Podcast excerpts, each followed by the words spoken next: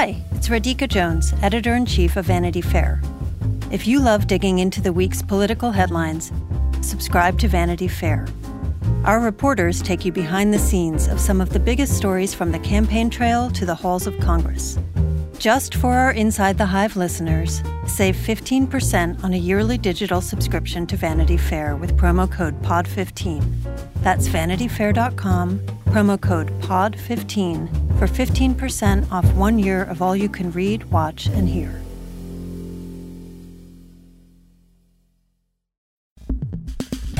Welcome to Inside the Hive. I am your host, Nick Bilton. So, every week here on Inside the Hive, we bounce around from topics and so on, but we always seem to have someone on who is a left leaning anti Trumper, someone who despises Donald Trump. So, this week I decided we were going to take a different route. We're going to have someone on who is a right leaning Donald Trump hater. In fact, we're going to have a Never Trumper on this week. Uh, my guest is Amanda Carpenter. She has a new book out called Gaslighting America Why We Love It When Trump Lies to Us, although I'm not sure we all love it when Trump lies to us, including this person right here. Um, Amanda is a former staffer for two big senators, Jim DeMint and Ted Cruz. When she was in college, she used to hand out leaflets for none other than homophobic Mike Pence. She has written for the Washington Times and is a contributor on CNN. She's going to join me today to talk about the book, talk about why people, especially evangelicals and people on the right, still support Trump even though they know he's lying, or those that don't think he's lying, and how Trump goes about actually gaslighting all of us. After that, stick around because John Kelly, my editor, not the guy who's running the White House right now, is going to come on and talk to us about what's going on with Elon Musk, what's going on with Snapchat, and we're even going to talk a little bit about the royal wedding. So stay tuned, all you royal lovers. So, without further ado, I'd like to present Amanda Carpenter. Amanda, welcome to Inside the Hive. Hey, thanks for having me. No, it's exciting. I uh, I read your book, loved it. Um, I want to I want to start off by asking you so you're a conservative who is a never Trumper, correct? Yeah, that is correct. And have you always been a never Trumper, or did was there a point in time where you're like, eh, maybe I could vote for this guy? Um, I pretty much drew my line in the sand in March of 2016 during the primaries, and that's when Trump was really starting to get a lot of traction, and I believed he was becoming a, an actual threat rather than this sort of fun thing to talk about and pay attention to and just maybe try to attract people to the party, uh, which is what a lot of Republicans gave him room to run because they thought it would be good for the party. He would attract outside people. Um, there are other candidates who wanted his donations, quite frankly. But by that time, it was clear he was becoming unstoppable. And there were probably two big lines in the sand for me policy wise. The first was his relentless threats against the press. Very early on, even right after he made his announcement to run, he began threatening the press and talking favorably about expanding libel laws. And to yeah. me, that that was a problem. As a member of the press, as someone who had worked on Capitol Hill for Senators Ted Cruz and Jim DeMint interfacing with the press, that was a problem. But then, secondly, when he started talking very favorably about the use of torture. And this was after he had even said that John McCain wasn't a war hero because he had gotten captured, which was pretty terrible. But to him embrace torturous methods that I was pretty sure would make our troops in the field less safe, those were the two things that I thought were not negotiable for a commander in chief. So your book is about the fact that he lies, he lies often, and but yet we don't care. Well, which is funny. I don't have to prove that he lies anymore because it's become so accepted. yeah. So why is it that that that people don't care, or or do they believe him, or what what exactly is it? Because politicians have always lied here and there. That's that's just kind of part and parcel. But I mean, he takes it to a whole complete other extreme. He is, as you, your book is titled, "Gaslighting America." Why does America not seem to care really about it? Well, in the book, I argue there's three major influences of power in American politics that create incentives for Trump to lie and gaslight, which, you know, you're right, there's a huge distinction between lying, you know, like President Bush saying there's going to be WMDs in Iraq or President Obama saying if you like your health plan, health care plan, you can keep it. Those are sort of falsehoods that both presidents thought would become true. Uh, gaslighting is completely different. That's creating an alternative reality in which facts are turned on their head um, and people don't know what to believe anymore. And if you don't believe the lie, you are pushed almost to the point of becoming hysterical and crazy. We're not there yet, but I've definitely felt crazy at times, and I bet some of your I, listeners I, have too. I'm crazy all the time. I mean, it's just I'm, I'm, I, I'm there. so it brings us back to, you know, the three centers of power that create incentives for the lie. First of all, the Republicans, which I spent a lot of time in the book talking about, they go along with many of his lies because it is almost a form of virtue signaling their commitment to shared causes. When Donald Trump stands up at a rally and says, lock her up, and everyone cheers along, lock her up, and Michael Flynn says, lock her up, everybody knows that he's not going to lock Hillary Clinton up, right? Do you do you really think everyone in the audience knows that? Because because I've I've been to a tr- Trump rally and they they sure seemed like they they were hoping it was going to happen. Yeah, but I, hoping hoping something is going to happen isn't quite there. Donald Trump was saying it to show I will do anything that it takes to beat this woman. When he said I'm going to build a wall, Mexico is going to pay for it. Most Republicans, even his supporters, say, "Well, we never thought that was going to happen, but we want him to build the wall." So people will just go along with these things, and you see this play out again and again and again. And he requires it for his inner staff and people who surround him. There is no room for dissent. No matter what he says or does, they'll be wound up and spun out like little puppets to go promote the lies. So there's that. There's the Democrats who still keep falling for this fantasy that the next lie Trump tells will do him in. There's nothing that he could say at this point that's going to pry his supporters away from him, but they keep believing it because they think that somehow, some way, there's going to be such a backlash against Trump, they will benefit from it. People and voters will come to their side because they're angry and upset at Trump. That did not work out for Hillary Clinton. They are avoiding the direct confrontation that is required to take on a bully like Donald Trump. And it's not an easy fight to win. He will fight dirty, and yet the public expects you to fight back clean. But you are going to have to get in the ring with him. It is inescapable. There's no way that anyone will beat him in this environment if they don't make their presence known in the media, if they so can't face so him off in a debate. You know, he followed around Hillary Clinton, that debate ring, and she didn't once turn around and say, why are you why are you following me? Let me make my yeah. point. She refused yeah. to do it, and that was a major mistake. So let me ask you a question. So, uh, is the only way for anyone to beat him is to become him, to start lying and gaslighting and and uh, just creating alternate facts in the same way. I mean, if you're debating Donald Trump, right? Let's just say it's 2020 or 2019 leading into 2020 and and you're a politician who's kind of made it up on stage with him and he makes up a fact uh, that you know the economy grew by 30% under him which is not true uh, do you do you say oh well the economy in my home state grew by 60% under me and, and it would grow by 90% in, if i were president i mean or like how do you how do you actually respond to that? Because you can say, I mean, we've seen this happen in debates and discussions with him and, in, when he's with the media. Oh, well, that's not. You call him out. You say that's not true, and he just says, no, it is true. Mm-hmm. Um, I, you know, I had a, a guest on Tim O'Brien uh, several months ago who told this incredible anecdotal story about Donald Trump pretending that there was a Renoir painting on his plane that was a real Renoir and it was a fake. And he said there was nothing he could do to convince Trump that he knew it was a fake.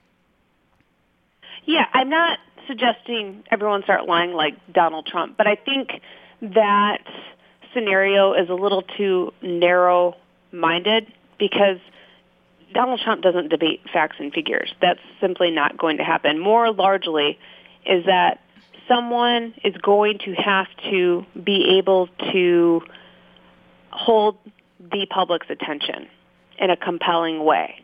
We've become Trump addicts at this point.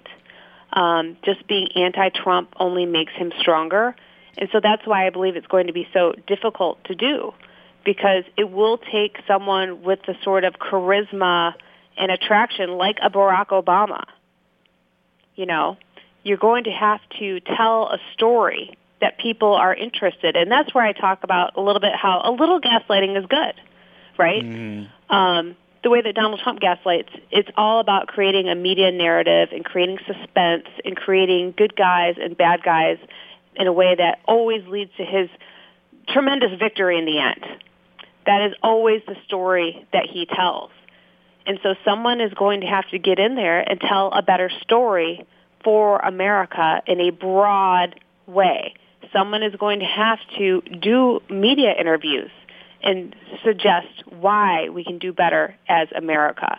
Getting in these little tit for tat, tiny little debates about what he said and why he's wrong and how he's a liar is not going to work. Someone is going to have to show America why we need to do better. And it's going to be very difficult to do. But if you do anything else, means surrendering to his tactics and becoming him in a intolerable way, which is not what America American politics should become.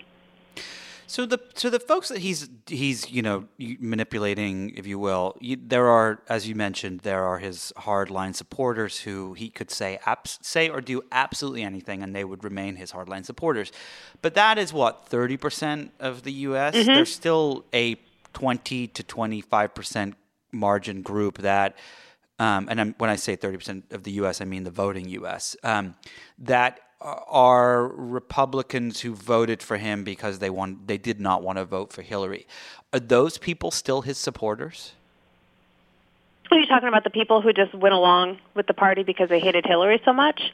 Yeah, I mean, there's a group of people who who I mean, legitimately adore Trump. They think that he is, you know. Mm-hmm. Okay, um, hear what you're saying. Yes, yeah. I think there's a decent population of Republican voters that are gettable but are the Democrats going to give them anything to consider supporting them for? That's really my hmm. question because everyone keeps thinking, and I've got this question so many times, is that, well, why didn't you, I didn't vote for Hillary Clinton. I didn't vote for either candidate in the presidential election. And they'll say, well, why don't you support a Democrat? Well, I am not a Democrat.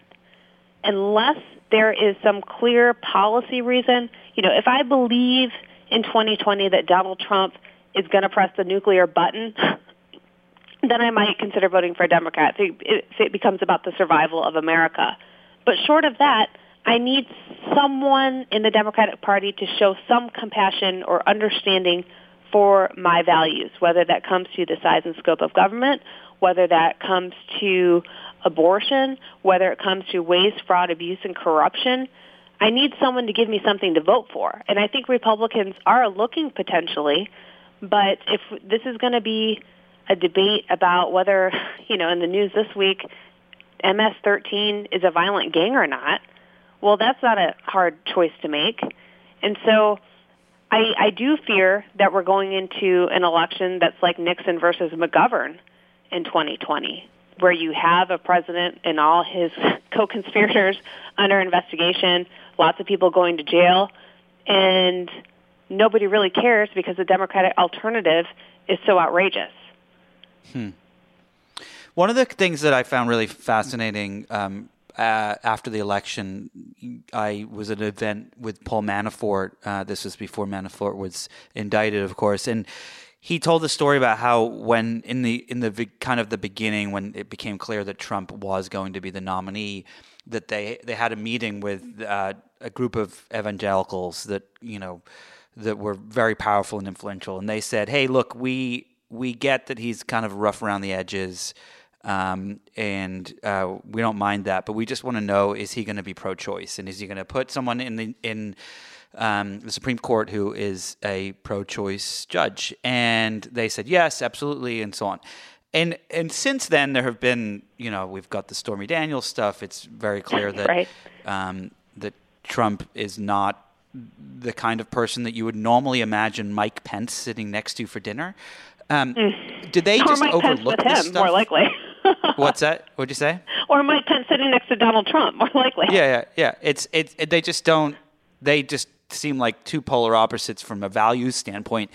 What what's first of all, I'm actually curious if you have any thoughts on why Mike Pence, how he can sleep at night knowing uh, that this is the guy that you know he helped get into the White House, um, but also how people like you know that evangelical group of Republicans can justify their you know they are they are anti-abortion and pro-family, and here's a guy who slept with hookers and porn stars and and been divorced more times than I've had hot meals today, and um, and yet they're okay with that. Well, first, since you brought up Paul Manafort, because I just had a crazy discussion with a friend of mine who is a hardcore Cruz supporter, and we were talking, and this person was really active. Do you remember the Free the Delegates movement at the convention, which is trying to force a roll call vote to maybe possibly, you know, oust Donald Trump as a nominee? I don't know if you remember that. Yeah, I remember that. But yeah, the yeah. reason Paul Manafort was brought on board the Trump campaign was because they were so fearful of the contested convention. He was the floor guy during, you know, the Reagan Ford time, and he got it done. And so they brought him in to essentially squelch the Cruz movement. And so we were talking, and I said, you know, Ted Cruz may have started the Russian investigation. because if Donald Trump had never hired Paul Manafort, and there had never been that news story in August about him taking the Ukrainian Russian money and him resigning so abruptly. There's an argument that there wouldn't have been such a focus on all the Russian connections in the Trump campaign. So that's just a funny side story. So um, we should thank we should thank Ted Cruz for for uh, for something. Perhaps. I don't um, think Ted Cruz would want credit for that now, but I think it's fun to think about. Um, so, that aside, so, back to Mike Pence. Mike Pence, yeah. I went to school in Muncie, Indiana, and for college at Ball State University, Ball U. And he was a congressman representing that district. So he is actually the very first elected Republican I had ever met, knocked, knocked doors for as a college student, and just thought he was the model Republican Christian congressman. And so it you, is wait, baffling. You knocked doors for him. Yeah, I did. It was during I think it's 2004 election, and all the college Republicans, you know, kind of went out and canvassed the neighborhood, which is really easy to do because it was a ruby red district. So yeah. it's not like it was any kind of hard work. and so, yeah, watching him ascend to governor of Indiana, and then almost going down as Indiana governor but then becoming vice president for Donald Trump is really mind blowing. But do you, you are absolutely you, right. Do you re- do Mike you regret Pence is essential um, in bringing over evangelicals for Donald Trump, without a doubt. When you think about like the role, like helping out, um, you know, if you could go back and tell the younger version of yourself not to do it, would you have? I mean, do you regret being involved in with his campaigns when you know kind of the route that he was going to go and help push the Republican Party towards? I mean, no, because I did relatively nothing for Got that it. campaign.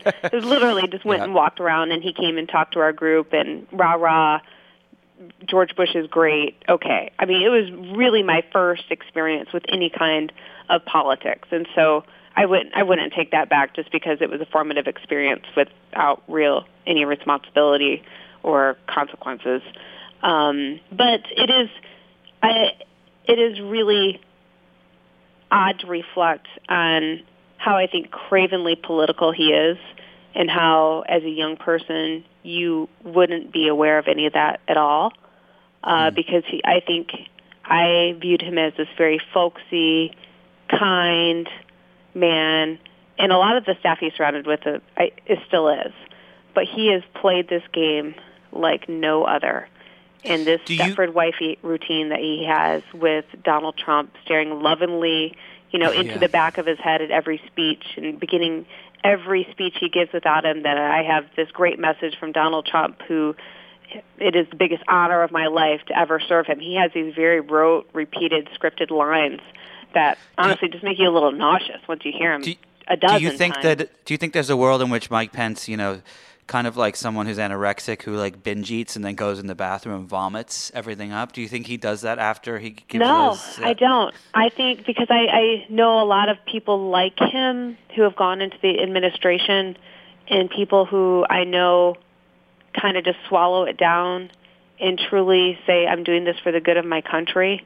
And there's almost this Christian martyrdom complex that they have that, you know, I know this is bad, but I'm going to serve my country and this is the best thing to do because I'm convinced if the liberals get in charge, America's going to hell in a handbasket. And it's completely rationalized. They sleep well at night. And in fact, they look down on people like me who make their jobs harder. That's insane. Um, It is, but that, that is my day to day life. I promise you. Is the people with the big gold clo- crosses gleaming off the TV screens, and that has been my day to day life since 2015. You're listening to Inside the Hive with Nick Bilton. I want to take a break from this fantastic conversation to welcome uh, John Kelly. Uh, John, you there? I'm I'm welcomed, Nick. I'm fully welcomed. Thank you for having me here. So, John, who's our sponsor this week? I'd like to thank the fine people at Mattress Firm. Nick, I, I have a, a very important question for you. Are you struggling to get sleep? Uh, it's funny, I am, and I have been looking for a new mattress, and I hear that Mattress Firm is the place to go. I heard that they have a, uh, they're known as America's neighborhood mattress store, but they're on the internet. Is that correct? That's exactly right. Um, and, and they can help you stretch your budget a little further when you're looking for ways to improve your sleep. These are mattress experts. They're here. They're people. They're you know they're they're not um, they're they're they're not just some diffuse obscure thing. They can straight up help you build your bed from the headboard to the adjustable base to the sheets. They even have bedroom decor. Nick, Merry Christmas. I hear that they also have mattress experts. So if you're like me and a mattress buffoon, you call them up, you tell them what you want, and they uh, they help you do it all, including, as you just said, the headboard, adjustable base sheets, and so on. Is it true that they are offering a discount to Inside the Hive listeners this week, John? Yeah, my guess would be that you'd be a pretty happy guy if you go to mattressfirm.com and save 10% with the code podcast10 through June 5th. So again, Nick, go to mattressfirm.com and save 10% with the code podcast10 through June 5th. Is that podcast one zero? I think that that is right. Podcast 10. Yes, thanks for following up on that. And uh, and I also read on the website uh, of mattressfirm.com that they offer a 120 night sleep trial to ensure perfection and a 120 night low price guarantee. So if you don't sleep perfectly for 120 nights, just call up the folks at Mattress Firm and they will fix it. Once again, it is mattressfirm.com and you save 10% by entering the pod the code podcast 10. What do you think as someone who is a Republican? Uh, do you what do you think the state of the party is right now? I remember when Trump was kind of coming out. There was 17 candidates, and it looked even even you know the day of the election, it looked like Trump was going to lose, and this was going to be the end. The Republican Party was going to implode. I remember reading articles about it and people talking about it on the street, and like there was kind of this gleefulness that that was going to happen because it seemed it was in such disarray because no one back you know it was like no one wanted him to be the candidate but he was it, he was he was and and and then of course he won. And it and it if I think about it kind of even just objectively it looks like it would have it would have imploded. Where is it today? You know you've got Paul Ryan leaving you've got a lot of Republicans who are not going to run again because they're afraid they're going to lose in their district because of Trump. Is the party uh, uh, in a strong place, or is it in a um, in the same place that the Democrats are, which is in trouble? Well, first of all, I would warn my Democratic friends that the signs of 17 or more people running in a primary is not a sign of party unity. Yes. and the idea that all these debates will make the party stronger and more competitive is a complete lie. I believe that for the Republican primary, and that did not turn out to be true. The best in the race did not win. It brought out the worst instincts among the competitors and became a big embarrassment. so that's the first thing. Um, and what was the second part? So the, the, the second part is is where oh, the, is the, the, state you know, of the party. Republican oh, Party now? yeah, Well, here's the thing: with Trump in charge, as a Republican in good standing who wants to run for office, wants to do fundraising, wants any kind of job in the administration, you are either in or you are out. There is no way to thread the needle with Trump. Paul Ryan, I think, attempted to do that for quite some time. Bob Corker tried to he Bob Corker was once rumored to be his VP and then maybe even Secretary of State. That guy was playing ball for a long time, trying to influence Trump in the good ways, but voice opposition where he's uncomfortable. No, that didn't work. Nope, he resigned. And as you know, uh, Paul Ryan is not going to run for reelection. And so these people that have tried to say, well, maybe I can use my talents to help him and try to tell him when he's wrong. No, that doesn't work. He does not accept that. And so I think a lot of good people are throwing up their hands, not running again, not trying to get positions in administration anymore. And what you are left with is, yes, a stronger Trumpified Republican Party, but much narrower, much less credible, and much more beatable, quite frankly, in a general election if, again, the Democrats can get it together. So one of the things that I find really fascinating, uh, you know, there's always a um, every action has an equal and opposite reaction, all right? And mm-hmm. I think that you know that applies to politics and culture in ways that are usually not you know as visible as they have been recently. You know we now have because of the rise of me you know i believe that the rise of me too was a res- direct response to the rise of trump and, mm-hmm, and the absolutely. fact that he got away with what he got away with. And the and the rise of trump has then led to a response where you have more women running for office than in the history of this country and when you look at the the Democrats, there are, you know, if you just look, let's just look at the Senate for, for, for a second. There are 30 men and 17 women in office. When you look at the Republicans, it's 46 men and five women. Those are those numbers, no matter how you look at them, are pathetic. Um, mm-hmm. Why is it that there are so few Republican women uh, that are running this country? And do you think that there will be any response from, um, you know, from Trump and the things that he's done that will drive more women to run on the right? Well, maybe there's fewer women running for those seats because women are smarter and it's a hellacious job to work in the House or the Senate. that's, yeah. that's a little bit of a joke. Um, but really, yeah. those jobs are brutal um, yeah. after seeing it up close. But just to rewind a little bit, I I think you're absolutely right that the Me Too movement is a reaction to the election of Donald Trump. I see a lot of similarities between the Me Too movement you know, throwing things like Black Lives Matter and other associated movements among the left with the rise of the Tea Party.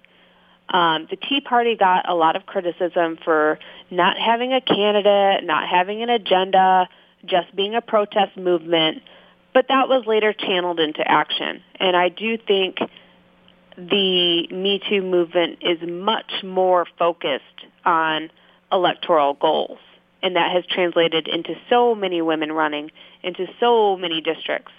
And so that certainly will bear results. I mean, you can't put that many pieces on the board and and lose. And so I, I think it's Republicans should be worried, and there's nothing there's nothing on the Republican side. I've talked with Republican friends about this that exists for Republican women. And it's largely because I, I think the life issue is such a dividing line, and in conservative circles, there is much more of a push on the media than putting women in office. Um, there are lots of opportunities for conservative women who want to appear on TV, who want to write for blogs, who want to do X, Y, Z to get training and support to do that. And I know that because I've been familiar with some of it. I've been recruited to go to, you know, any number of, you know, workshops about writing or this and that. I've never been asked to run for office. I've been asked for a couple of fundraisers, but that just hasn't been my experience. And I've talked with other Republican women who say the same. Hmm. So, okay, let's switch gears for a second here. And um, talk about the media, which you just brought up. Uh, uh-huh. The prior to the you know, I mean, you said it earlier that Trump from the get go was re- immediately attacking the media, and that's something he's done for decades now.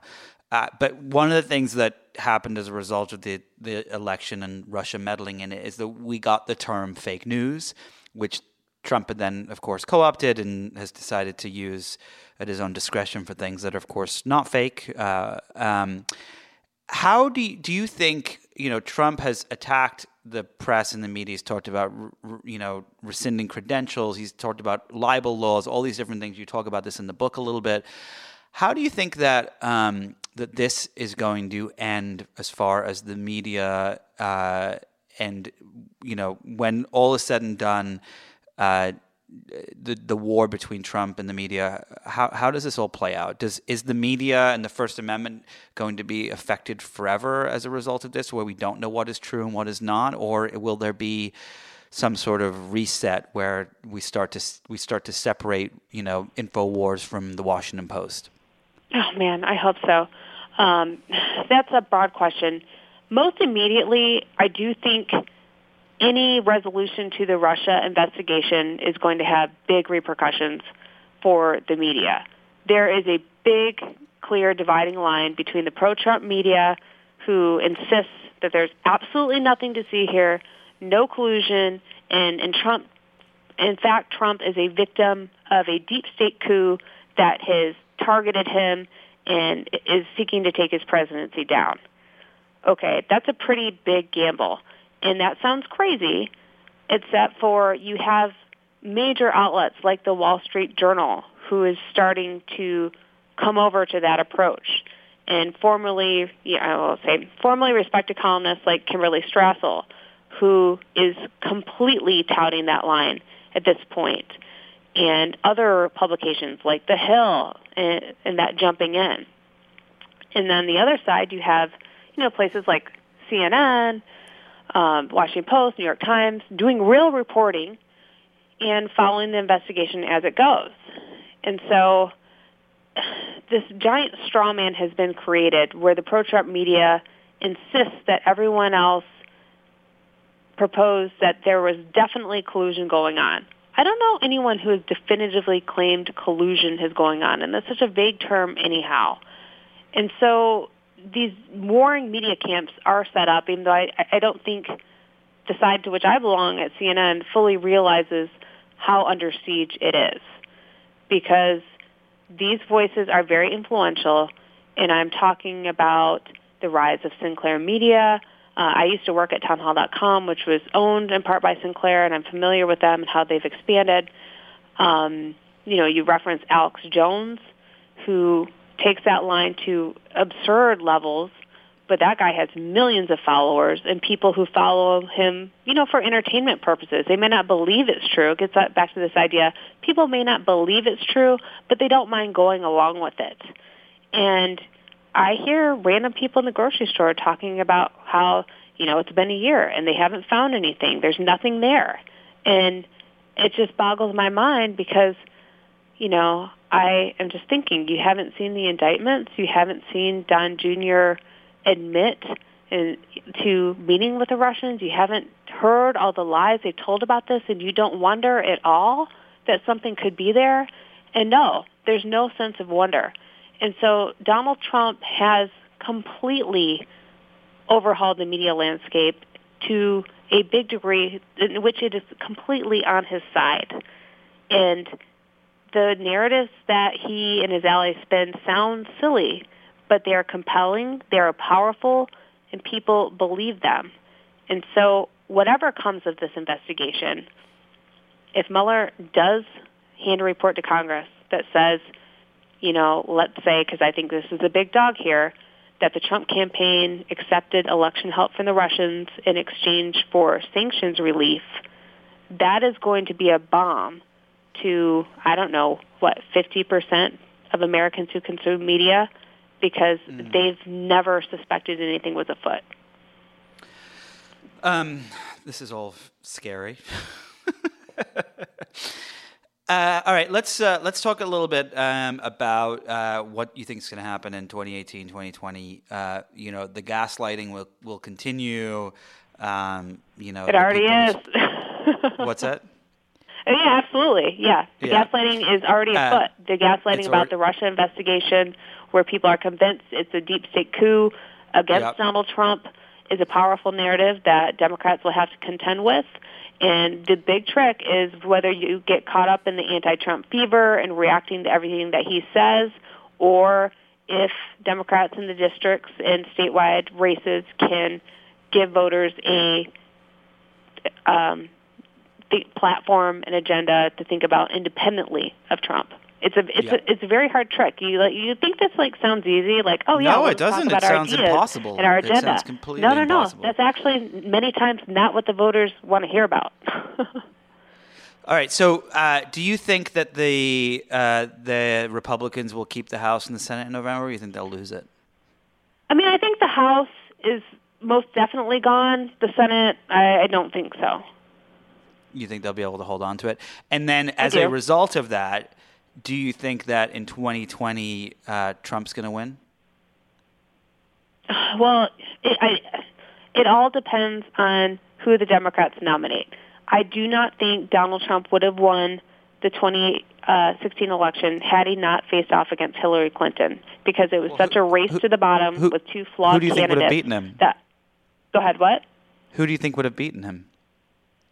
Um, I mean, people say like Joe Biden, whoever, but Hillary Clinton, she just was a complete non-starter to too many Republicans to begin with. Um, that it, it made Trump possible.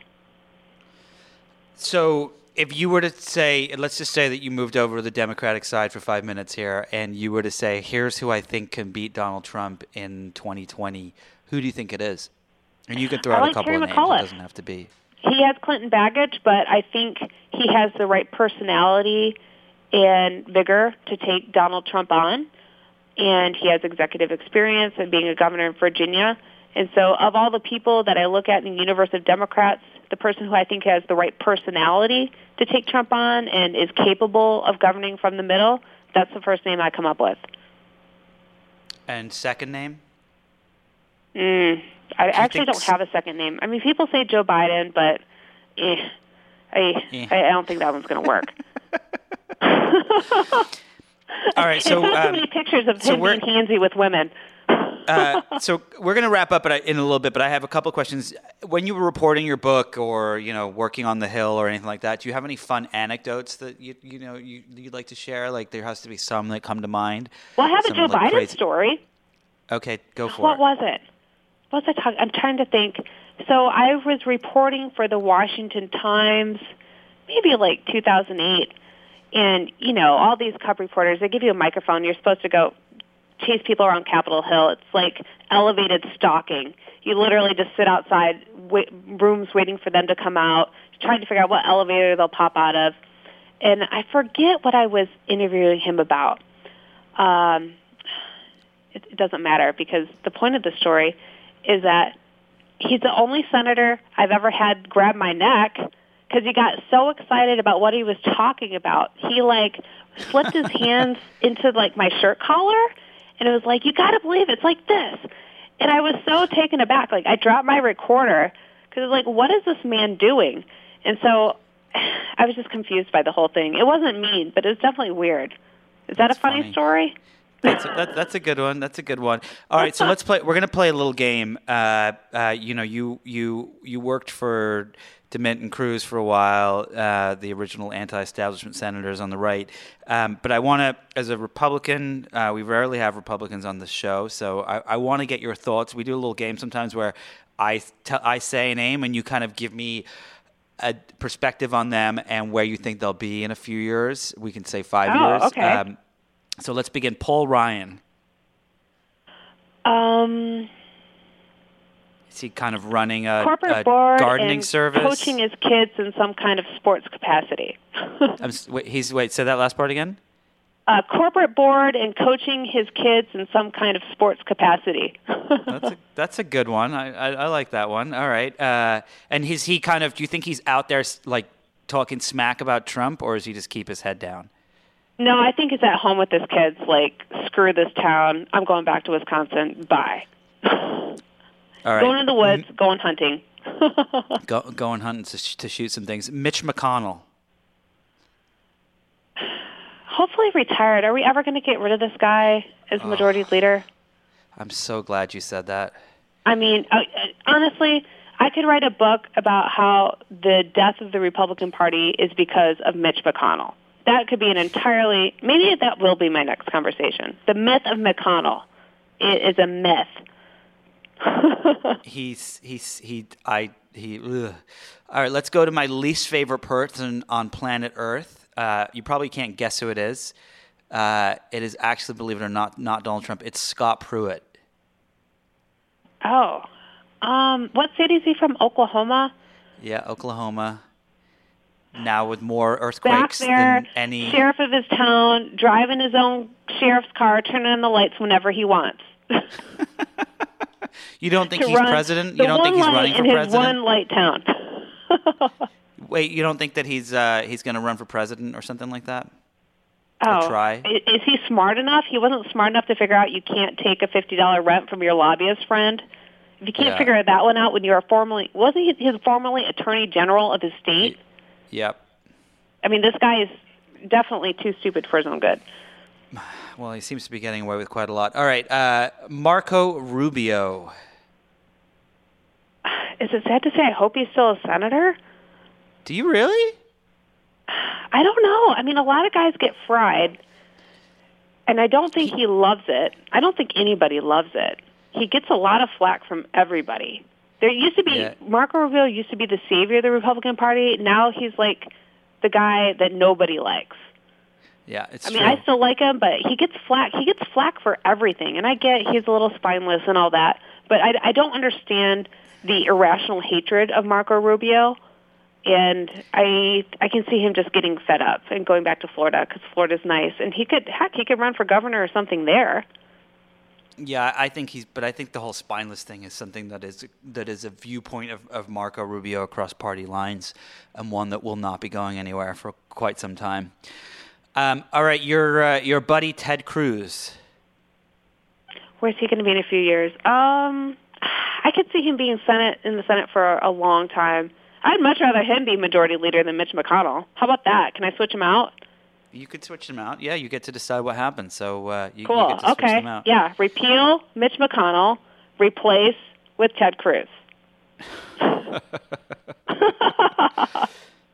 Um, all right, and let's uh, let's end with uh, with a woman, um, uh, Lisa Murkowski, Alex, Oh, Alaska House of. Representatives. I can't you believe how long. She, I mean, that her her race where she got off, she got beat in the Republican primary. What was this? 2010, and then Yeah. ran as an independent and had to teach people how to spell her name. That was so pathetic. yeah. Although she has think- done some, you know, decent things lately. Um, but that whole thing, that's the first thing I remember. Do you think that uh, that there's a chance that there's more, you know, there's more Lisas, there's more, you know, there's more women that that uh, I know we had talked about this a little bit before, but do you think that that we, we're going to see a few more uh, that will that will potentially try to challenge Trump in 2020? I mean, that would mean more women would have to be around. I mean, here's the thing. Well, that's To not necessarily true. Trump in the hadn't been Republican around. Party right now, you have to be willing to defend a man who talked about grabbing women by the pee on an Access Hollywood tape and who endorsed an alleged child molester in Alabama. I don't think a lot of Republican women are up for that. I'm But, not. Okay. Yeah, but but but one thing that Trump taught us is that you do not have to be a um, uh, you don't have to be a politician to to be president, and therefore there could is there could Roseanne maybe say, you know what, I'm oh, going to run, Is she a or like Republican? I don't think so. no, okay, I don't know what she is. She dresses up like Nazis. I mean, know, maybe she's. I don't know. It's just I can't. I can't get over the Nazi costume thing. yeah, I, I agree with you. All right, So, so I, you uh, know, she's a Republican. and I'm not. I'm not going to call her one. So, so last question before uh, before I let you go is: if you had to pick the worst lie that Donald Trump has told, what is it? The worst the biggest lie. gaslight. Well, I think the most consequential one is the one that came from Hope Hicks in the fall of 2016, I can't remember when, saying that they had absolutely no contact with any Russians. It was such a blanket denial that came from the president uh, that is coming back to haunt them. So that's definitely the worst one because it's so obviously untrue and has such significant consequences that has led ultimately to the appointment of a special counsel. Ouch. Hmm. All right. Well, on that note, uh, I hope that you are right and that it does come back to haunt them. Uh, the book is Gaslighting America Why We Love It When Trump Lies to Us, although I don't love it when Trump lies to us. Uh, Amanda Carpenter, thank you so much for taking the time to chat today. This has been really fascinating. Great. Thank you. This is Inside the Hive with Nick Bilton. Welcome back, John Kelly. That was a fascinating conversation. I definitely recommend you get the book, uh, and you can learn how exactly you're being gaslighted by by Donald Trump, the the, the liar in chief, as uh, as we like to call him. Yeah, gaslighting is one of those words. I, I feel like it, it is such a in vogue word of the moment. Maybe ever since that Lauren Duca Teen Vogue story about um, Trump gaslighting America. Um, I feel like when we you know, when we're all old and gray, Nickel, you're already gray, but when I'm you're really old, old and, gray, and when, but when you're really, really gray, we might be looking back at um, upon these years, 2017, 2018, as the, the gaslighting age. I hope that the, I hope that it, there is an end to the gaslighting age. I don't think I could I could live uh, indefinitely in a world where um, a politician doesn't like something that's written about them, so they just call it fake news. Yeah. Whether it's you know even outside the U.S. with Syria and, and so on. Um, so let's just a quick question about Trump, and then we should, we'll move on sure. to uh, more important topics, including um, uh, Elon Musk. What's going on at Tesla, and of course the royal family, which I have some questions for you about because I hear you're a royal family expert. Well, you're the Brit, um, so I'll, but I'll do my best. I am the Brit, but I know the I know the early days. I don't know the present. Uh, do you think, um, as Amanda said, that uh, it is going to take a Democrat uh, who will play on the same field in the same way as Trump?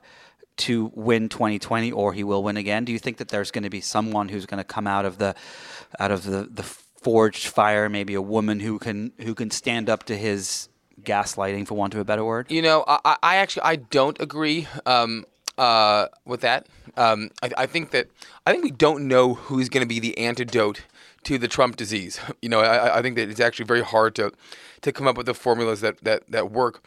If you look at what has worked so far, um, the only people who seem like they've been able to get under Trump's skin and, and, and really kind of defang him are Barack Obama, who of course is not going to run again because he can't, uh, sadly, or guess he could, but he but he won't. Um, and Michael Avenatti, who's Stormy Daniels' lawyer, who, who who seems to know how to fight fire with fire, and and um, and of course he's you know um, planning his next steps, I presume, but not running for president. I think that what's going to throw Trump off is not going to be a sort of equal and opposite reaction, so to speak, but somebody who is um, who's just not reacting you know what, what Trump has done so masterfully is he puts everyone on the defensive. Much more experienced politicians, Ted Cruz, Hillary Clinton, Chris Christie, they they they all found themselves responding to the very sort of like you know playground bullying antics that that, that, that Trump put forward, and they never got to play their own game. I mean, we, you know, it, it, really is like. Um, what you see in uh, you, you see it in basketball all the time, which is at the top of my mind, is the NBA playoffs go on.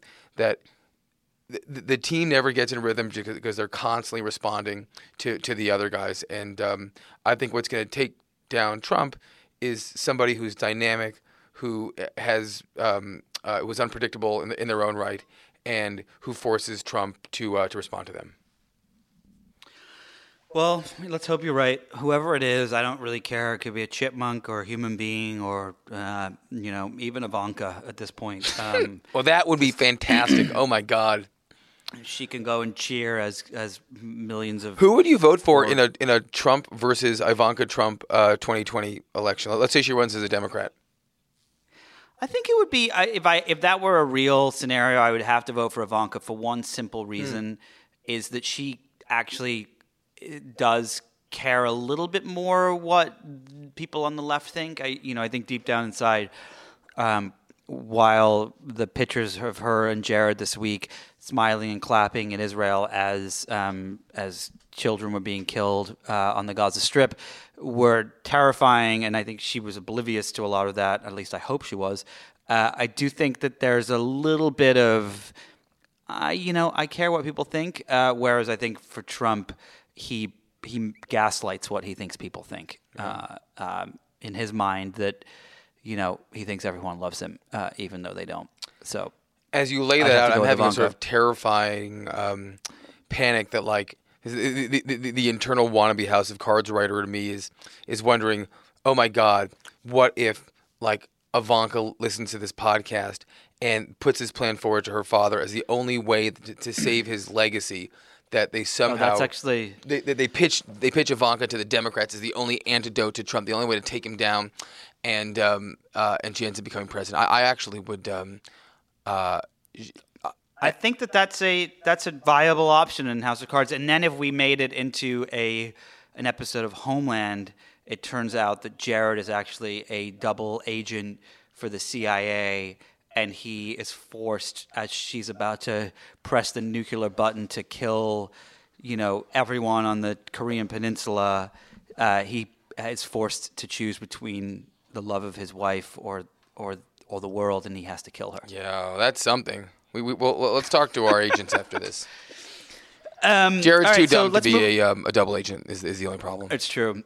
It's true. Or he could be playing a dumb person, but I, I'm going to go with you on this one. Um, uh, Elon Musk had a pretty uh, pretty shitty week, huh? Yeah, he sure he sure Oh. did. It, it was a funny. Um, I mean, he doesn't get humbled very often, but it, it does seem like um, this was the you know pe people ran on his parade a lot and they criticized him a lot, but this seems to me to be the first time in as long as I can remember that it got to him. I mean, the the, the, criticism after the. Um, uh, the Tesla miss forced him to basically purge his or, and reorganize his executive ranks, and and your reporting su- suggests that he's sleeping on the factory line.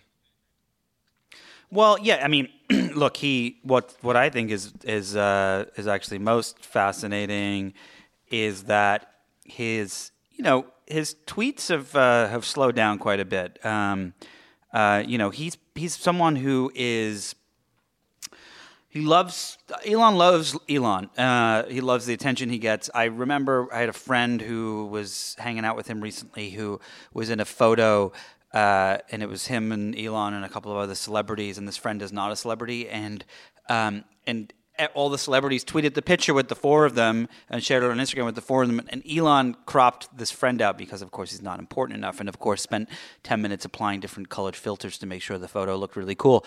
And I think that you know he's very aware of what people think and he loves loves loves the like tony stark comparisons and and that people think that he can do whatever he wants and build whatever he wants and he's that, that much of a genius and i think that you know this is the first time where I heard a response from people in Silicon Valley that was like, "Hey, what's going on with this guy? Is he having a, a Kanye West screw loose moment? Um, is everything kind of going to his head?" And uh, you know, it seems that way. But what the good thing is that one of the things he was criticized for quite a lot was that you know your company's up going up in flames. You're you're losing a billion a quarter at Tesla. Uh, you already have seven other companies, and now you're going to tweet about starting a candy company. Um, and you know, the last uh, few days, he's he really has stayed off Twitter. So maybe there's a good message that got through to him. Yeah, well, that that's also just good comms work. You know, if you're um, if you're working in communications at a, at a tech company now, the, the first thing you've got to say to your um, to your CEO, no matter who it is, is stay the hell off Twitter. Because um, Yeah. because th- things that, that seem funny in one context look so painfully stupid and oblivious in um, in so many other ones, and and um, and and Musk certainly. Uh, you know, he, he, he looked boorish. He, he, he looked like someone who was, who was deeply, deeply out of touch with um, with reality, and uh, it's it's not a good look. And it, I, I feel like the big thing that happened though this week, Nick, is that Tesla went from being valued and considered like a tech company to being considered like a like a car company, which is not really the world they want to be in. What do you think? Yeah, I mean, look, they, they, they're valued. I had to talk to an investor who said to me, if you would value Tesla as a car company, it would be valued at around seventy to hundred dollars a share.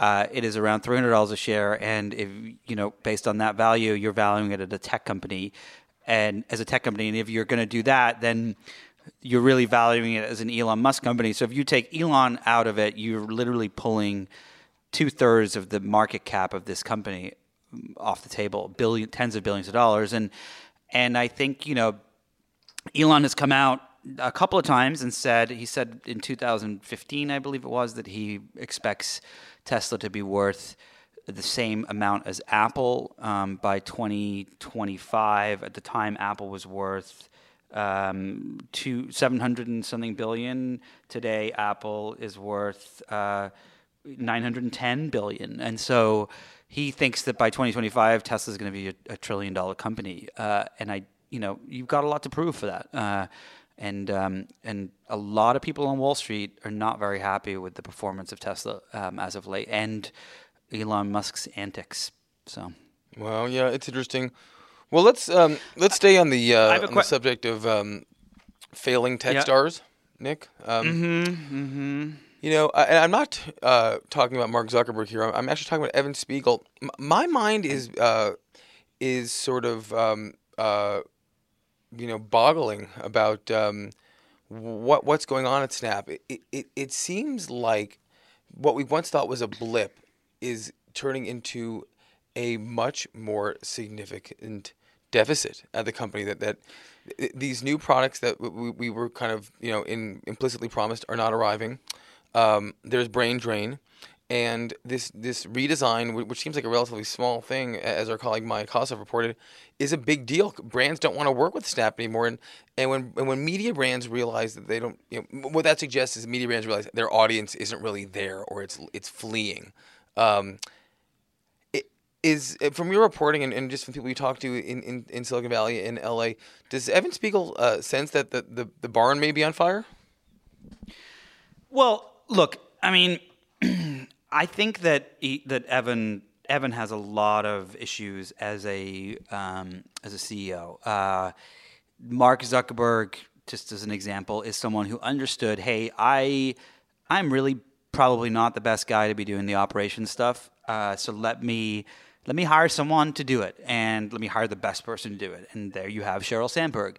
Um, Jack Dorsey you know, is running Twitter and Square, uh, both companies, there are people running the companies essentially because he is overseeing the higher level stuff, and um, and and you know, it, it's for the better for the company as a result. Um, at Snap, when you have Evan, uh, you don't necessarily have someone who. Uh, and this is from reporting I've done, people I've spoken to who worked there and formerly worked there, and so on.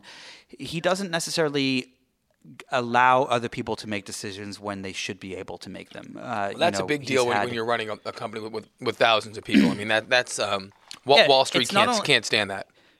Correct, and um, and it is it is one of the you know one of the things that made GM, for example, the the icon of corporate structure was because they developed a corporate structure where it's it was there was a hierarchy which which was essentially the beginning of all corporate structures like that.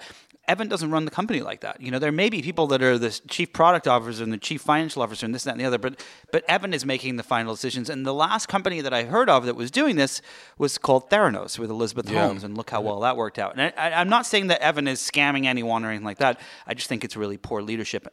That but being Evan's said, got his, he's got. But one of the funny things, just just to point out a little asterisk here, Evan Spiegel was just given, I think, like six or seven hundred million dollars in a one-time payment by the board to go public. So his incentives aren't fully aligned to, to, to me with, with uh, what it takes to run a public company. I, I completely agree. I, I do think that um, I think that your my prediction is the same thing that happened everywhere else. Um, is that Evan is eventually probably pushed out by the board or sideways. but the board is friendly to product. him, right? I mean, you have you have the the, the yeah. board is. Yeah, the board is friendly to him, but the board can only be as friendly as the stock is friendly and Wall Street is friendly because you know it's a public company now. If they if yeah. they start pissing around with people's money, here's the, here's the upside. the upside is yes, the stock has fallen dramatically. Uh, since uh, February 7th, when it was at a high of 20, 2075, I believe. Uh, it is now down to a low of 1057. However, the bright side of that is the company went public at around twelve and a half dollars, right? So it's only really down a, a dollar or something since it went public which it's not it is a massive thing but it is not a massive massive massive thing so there's still a lot of runway and leeway i think for evan you know he just had a baby um, he's happily married uh, he has got more money than God, um, and maybe not more than God, but he's got more money than most executives that I know personally. Um, and uh, and so the the question is, does is his ego the thing that will drive him to do this? Is the competition from Facebook and Instagram? What is it that is going to push him to do this? Uh, and if he doesn't push himself to do it, I, I think that he won't be running the company that much longer. Right. That's in- that's interesting. Well, So, Nick, the, but the que- go but the question is the one the one last question is, um, you know, I remember the first time I met Steve Jobs. He came to the New York Times and he met with all the editors and executive and like reporters and whatnot. This was right around the time the iPad came out, and we we were all sitting around. It was like twenty five people sitting around a table with him asking questions. And I think it was Brad Stone, who was the Apple reporter back Mm-hmm. then, said to, said to him, "Who do you worry about? Like which competitors do you worry about?" And he said, "I worry about Google." Uh, Steve Jobs said, "I worry about Google," and and someone else said, "Do you worry about Microsoft?" He said, "No, because it's not a product guy that runs Microsoft. They had a choice to put a product guy in, and I would worry about them, but they put in the sales guy." And he said, "If you go back, oh, talking about. Oh, okay, sure. Right. yeah, talking Ballmer. about who Ballmer, right? and he said, and Jobs said, if you look at the history of companies, when the founder has left and they've they've chosen, they've had an opportunity to you know push the company forward. They the the corp the boards that choose the sales guy. 20 years, 10 years, 5 years from now, the company is doing worse. The ones that choose the product guys is doing better. And so if Evan does end up getting pushed out or does leave, they will be faced with a choice of whether they want an immediate result, which would be to put in a marketing, a business person, or if they want the company to last forever, which be which would be finding another product person. Right. That's interesting. Well, Nick, that's a lot of depression to take in one day. I'm going to change the subject to something a little more heartwarming and close to your heart, my my dear sweet Brit. Um, the royal wedding this weekend. Yeah. The So can you tell me of Harry and Meghan become one. Uh, so I, I I haven't actually read anything because I don't think that. Are you playing r- rolling music now? No, sorry, that, that was the other line ringing. Um, so I haven't read anything on this because I don't have the time or patience. But what is the story with Meghan's dad not coming to the wedding or something Oh, like that? you know, I mean, I'll, I'll, I'll, Meghan Markle has a complicated family, like like basically everyone, including the Windsors, who whose, whose family history in, involves you know um, lying, shady butlers, Nazism, and, and a whole lot more. So it, it, it's hard for them to really you know um, uh, pinch their noses, but. Her father lives in Mexico. It sounds like he sort of plotted a paparazzi event to, to make him, you know, look cool. I, I, I'm, I'm, you know, only was, was probably tuned into all this, but he's not coming to the wedding. Um, he's not going to walk her down the aisle. Um, and uh, you know, and and I think the the the, the Windsors are are probably um, relieved because he's, you know, I mean, the, the, the Middleton family was was not.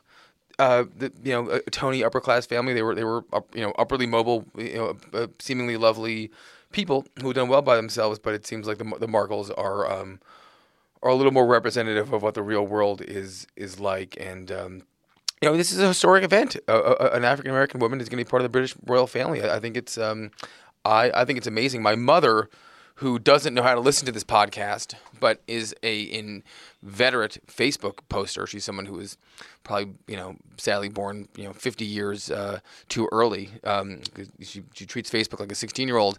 Um, is so in love with Meghan Markle, and I think she represents the uh, the passions of many in this country and Britain who who could not be more excited by th- this real uh, world fairy tale. But that's not what I want to talk about, Nick. What I want to tell you is I have bad news. I don't What? think this wedding, I don't think this marriage is going to last. Why do you think the wedding will happen? The, I think the wedding will happen. Although I heard a, a, a rumor floated in uh, the Hive newsroom today that Prince Philip is going to is going to like time an illness to somehow like you know black out the media coverage, um, which is a sinister but but but um, but eerily uh, uh, you know believable sort of uh, piece of of um, uh, meaningless gossip. But I don't know. I, I, I feel like this all happened very fast, and um, and I think you know she, she's a little bit older than he is. She might be looking to settle down before he before he is. Um, uh, I, I, certainly root for love in all cases. I, I wouldn't want to I wouldn't want to argue with that, but um, but I wonder, you know, I, I wonder if they're just if they're just moving really really fast. What do you think? You're the you're the British hmm. guy. What, what do you think? Um, I think that it's really hard once you join the royal family, as Princess Diana knows, to leave the royal family. And so either they don't let it happen uh, from day one, um, uh, or they do, and um, uh, and she stays, or they call in me and you to write the script on what happens next. Right. Uh, but but here's the thing I will say. Um, I know people who have who who I, I uh, just through uh, through living in England. One, I actually know people that know him, Harry, and he's apparently a really good guy. Oh yeah, um, he likes to he likes to party, and but he's actually like a legit good guy who um, who cares about people, and you know is is not uh, you know he's seen stuff. He's been he's been in war zones. He's um, he he's he's he went to university and hung out with normal people. Like he hasn't like sure he grew up as a royal a royal, but he hasn't kind of lived in a bubble as much as you know Ivanka Trump has. Um, and so there's part of me that wonders, well, maybe maybe you know she's real, and that's what he wants is something real. Uh, although the only thing that I do wonder is is she seems like quite a partier, uh, and I don't know how that's going to jive very well with. Uh, with uh, the Queen and Philip. Right, right. So. Yeah, it's it's unimaginable how much her life is, is going to change. Um, although I, I, did see that they, they bought like um, I was on a bunch of planes earlier this week, so I, I got to read Us and In Touch and People, and um, I saw that they bought like a sixty million dollar house in Los Angeles. So um, you know, maybe Nick, you'll see them around. Maybe, maybe they'll go to the NeueHouse with you and and have yeah. lunch at Paley. You know, I mean, it's possible. Maybe you'll just find Harry like wandering down Sunset in in the middle of the day, like uh, you know, going through Hollywood because he wants to like see and, some you know, star go, on the on the sidewalk. And I'll go up to him and I'll be like, "Oh my God, it's Nick. We're I'm from England too." yeah. That's right. We, we we both have kind of weird beards. Yeah. Uh, Hey, who knows? Who knows? Well, I'm rooting for them. If you you may seem to think that this is going to end. Yeah, tragedy, I just have a I, bad feeling, you know. And I, I got to tell you, I'm good at this game. Um, uh, I, I have a, a, an eerie aptitude for predicting um, marriages that aren't going to work. So, um, but, I'll, have, but I'll leave you, it at that. But I, I, do want to say clearly, do you, I wait, do. I hope it works. I hope it works. But I wait, do you have any others that you've that you've actually predicted that have come true? Well, I was w- way early on the on the Tom Cruise Katie Holmes thing, which obviously looks like it was obvious in, in retrospect. But I'm telling you, in like 2007 or whatever, I was. Uh, I remember watching him on the couch and um, uh, on uh, you know during the Oprah episode, and I remember turning to Rebecca, who I then worked with and is now my wife, and thinking this is going to end in captivity and divorce. Um, and uh, you know, I'm, I'm looking rosy now, man. All right. Well, let's see if you're right. I, I have to say, I'm very happy that we not only covered Trump, Pence, Cruz, uh, Rubio, uh, Ivanka, Elon, Zuckerberg, Sheryl, uh, and all that usual crowd, and the royal wedding this week. Well, it's a new day. We deserve a we deserve a pat on the back. Um, all right, Hive listeners. Uh, next week, uh, we're going down a whole different rabbit hole. Uh, and I'm gonna leave it at that and let you tune in. But it's it's gonna be we're gonna be talking about one of my favorite topics that uh, people actually don't know is my favorite topic. So uh, I will leave it as a surprise. All right, thanks for having me, Nick. Thank you. Thanks to my guest, Amanda Carpenter, and of course to John Kelly. If you enjoyed this conversation, be sure to listen and subscribe to other great episodes of Inside the Hive with me, Nick Bilton. You can find these on Apple Podcasts, Google Play, or anywhere you get your podcasts. And don't forget to leave a review while you're there. Thanks to the folks at Cadence 13 for their production work, to my editors at Vanity Fair, and thanks, of course, to my sponsor, Mattress Firm. I will be sleeping better tonight thanks to them. Please support them the same way you support this podcast. I will see you all next week, provided we don't die in some sort of nuclear tragedy.